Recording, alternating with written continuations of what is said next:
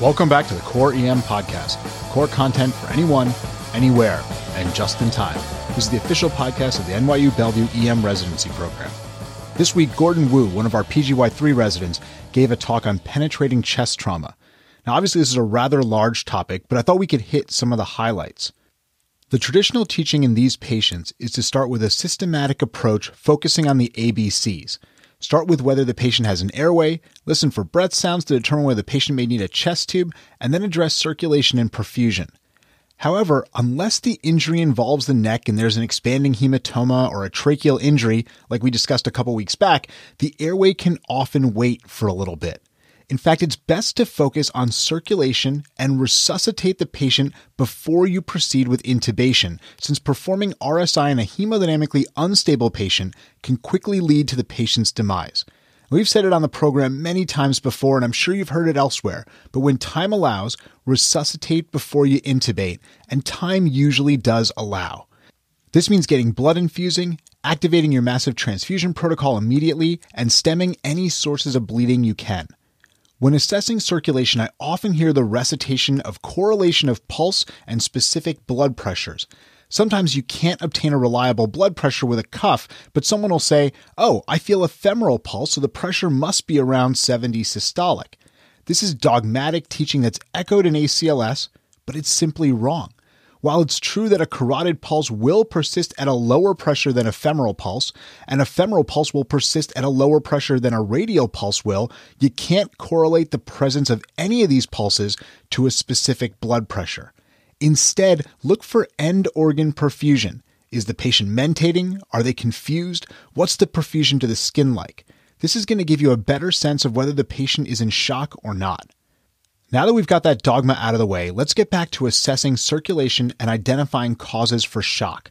We're going to be looking for overt external bleeding from the injury, but also we are going to use ultrasound to look for common sources of bleeding or causes of hemodynamic instability that we can fix. The ultrasound is part of your primary survey. The big three with the chest are going to be pericardial tamponade, tension pneumothorax, and hemothorax. When you start your ultrasound exam, start with the cardiac window first and then look at the lungs. After that, move to the abdomen. The reason to go in this order is if you find a pericardial tamponade or a tension pneumo or a hemothorax, you're going to immediately address these. Yes, I want to know if there's blood in the belly, but only after I've eliminated these issues that I can actually do something about now.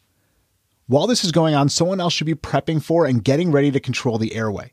There are a few situations where the airway won't need to be controlled when there's a penetrating chest trauma, and it's better to do it in a controlled fashion when you can. You really don't want to be doing this in the CT scanner or on the way to the operating room. If the patient's relatively stable with a ton of pericardial fluid, which is pretty uncommon in a penetrating trauma, they're going to need to go to the operating room to have the chest open and the cardiac defect fixed. Nothing should really stop or slow that process. Eventually, that is going to kill the patient. If the patient's unstable, you may need to consider a thoracotomy to relieve the tamponade and fix the defect in the emergency department. Under some situations, trauma surgeons may elect to go for pericardiocentesis, relieve that pressure a little bit, and then go to the operating room. This is really going to be a bedside call with your trauma surgeon. It's going to depend on their comfort level and what they like to do. Obviously, if you find the effusion and the patient codes, the chest is going to need to be opened right away. If the cardiac window isn't remarkable, you're going to move on to the lungs. Your ultrasound is going to give you a better lung evaluation than listening for breath sounds in a noisy trauma room. If you see the absence of lung sliding after penetrating trauma and the patient's unstable, a finger thoracostomy followed by placement of a chest tube is indicated. This is another quick and potentially life saving intervention if the patient's got a tension pneumo. Now, there are false positives on lung ultrasound large blebs, catching the diaphragm with your ultrasound beam, and so on. If you aren't sure and the patient isn't crashing, it's not unreasonable to wait for the chest x ray. Now, on the other extreme, there are a number of people who do more trauma than I do who'll say if the patient's unstable and they've got a chest wound, don't bother with the ultrasound, just do finger thoracostomies bilaterally and put in chest tubes since the potential benefit outweighs the harm. By doing this, you've taken both chests out of the picture. You don't have to worry about those regions anymore. If it's just a pneumothorax, no big deal. You pop in the tube and you're done. What about the hemopneumo or just hemothorax? The amount of output is going to determine the clinical course. If you get more than 1500 cc's of blood out immediately, the patient's going to go to the operating room. This is the classic teaching in ATLS. If the patient has less than 1500 out initially, but continues to bleed more than 200 cc's per hour over the next couple hours, they're also going to head to the OR as it's very likely they've got an injury that needs surgical repair. We mentioned thoracotomy before, but let's talk about indications for it. In the penetrating chest wound, if the patient is in extreme shock but there are still signs of life, you're going to want to open the chest. If the patient has no signs of life but recently did, i.e., they arrested en route to the ED, you should strongly consider opening the chest and looking for something that can quickly be fixed. The patient who is peri-arrest, meaning they are extremely shocked with substantial intravascular loss but still have cardiac activity or a thready carotid pulse, are the ones who are most likely to benefit from resuscitative thoracotomy if done rapidly. Any delay decreases the rate of a good outcome. There are two main approaches to thoracotomy. There's the do a left sided thoracotomy first and then extend to the right side if you need to. And then there's the clamshell, where you basically open both sides simultaneously. The benefit of doing the clamshell for every patient is you get better exposure and you can see the right chest.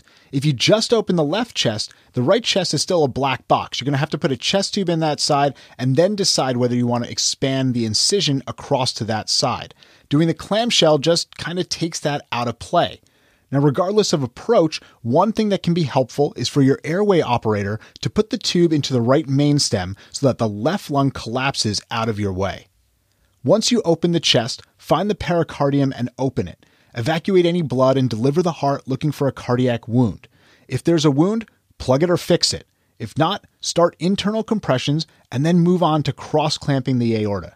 A full discussion of resuscitative thoracotomy and the process of doing it is a bit beyond this podcast, but I dropped a video to the procedure in the show notes, and there are a couple of really good EM:RAP segments with Kenji Inaba and Chris Hicks on this topic, and I linked those in the show notes as well. So there's a brief primer to penetrating trauma, but definitely not an exhaustive one. Check out the links in the show notes for more information on the topic. Before we go, let's wrap up with some take home points. Number one, don't rush to the airway. In most situations, you have some time to resuscitate before you intubate. Give blood products and get the BP up a bit to give yourself a little better physiologic situation in which to intubate. Number two, start your massive transfusion protocol immediately if the patient is shocked. There's always a delay in getting products, but the earlier you start, the shorter the delay. Number three, include ultrasound in your primary survey. Your EFAST should start with a cardiac window, then go to the lungs, and then finally the abdomen. This order focuses on finding pathology that you can fix immediately. And finally, number four, if the patient is shocked and peri-arrest or recently lost vitals, open the chest and look for a fixable injury. Start with opening the pericardium to relieve tamponade, identify and repair cardiac wounds, and then move on to cross clamping the aorta. Well, that's all for the Core EM podcast this week. Come on over and check out the site at coreem.net. We've got a ton of great core content emergency medicine. We'll have a core post up on Wednesday and a journal update up on Thursday. Don't forget to check out our Facebook page, follow us on Google Plus and on Reddit, and on Twitter where our handle is at core underscore EM. Oh, and by the way, if you're enjoying the podcast, go over to iTunes and give us a rating.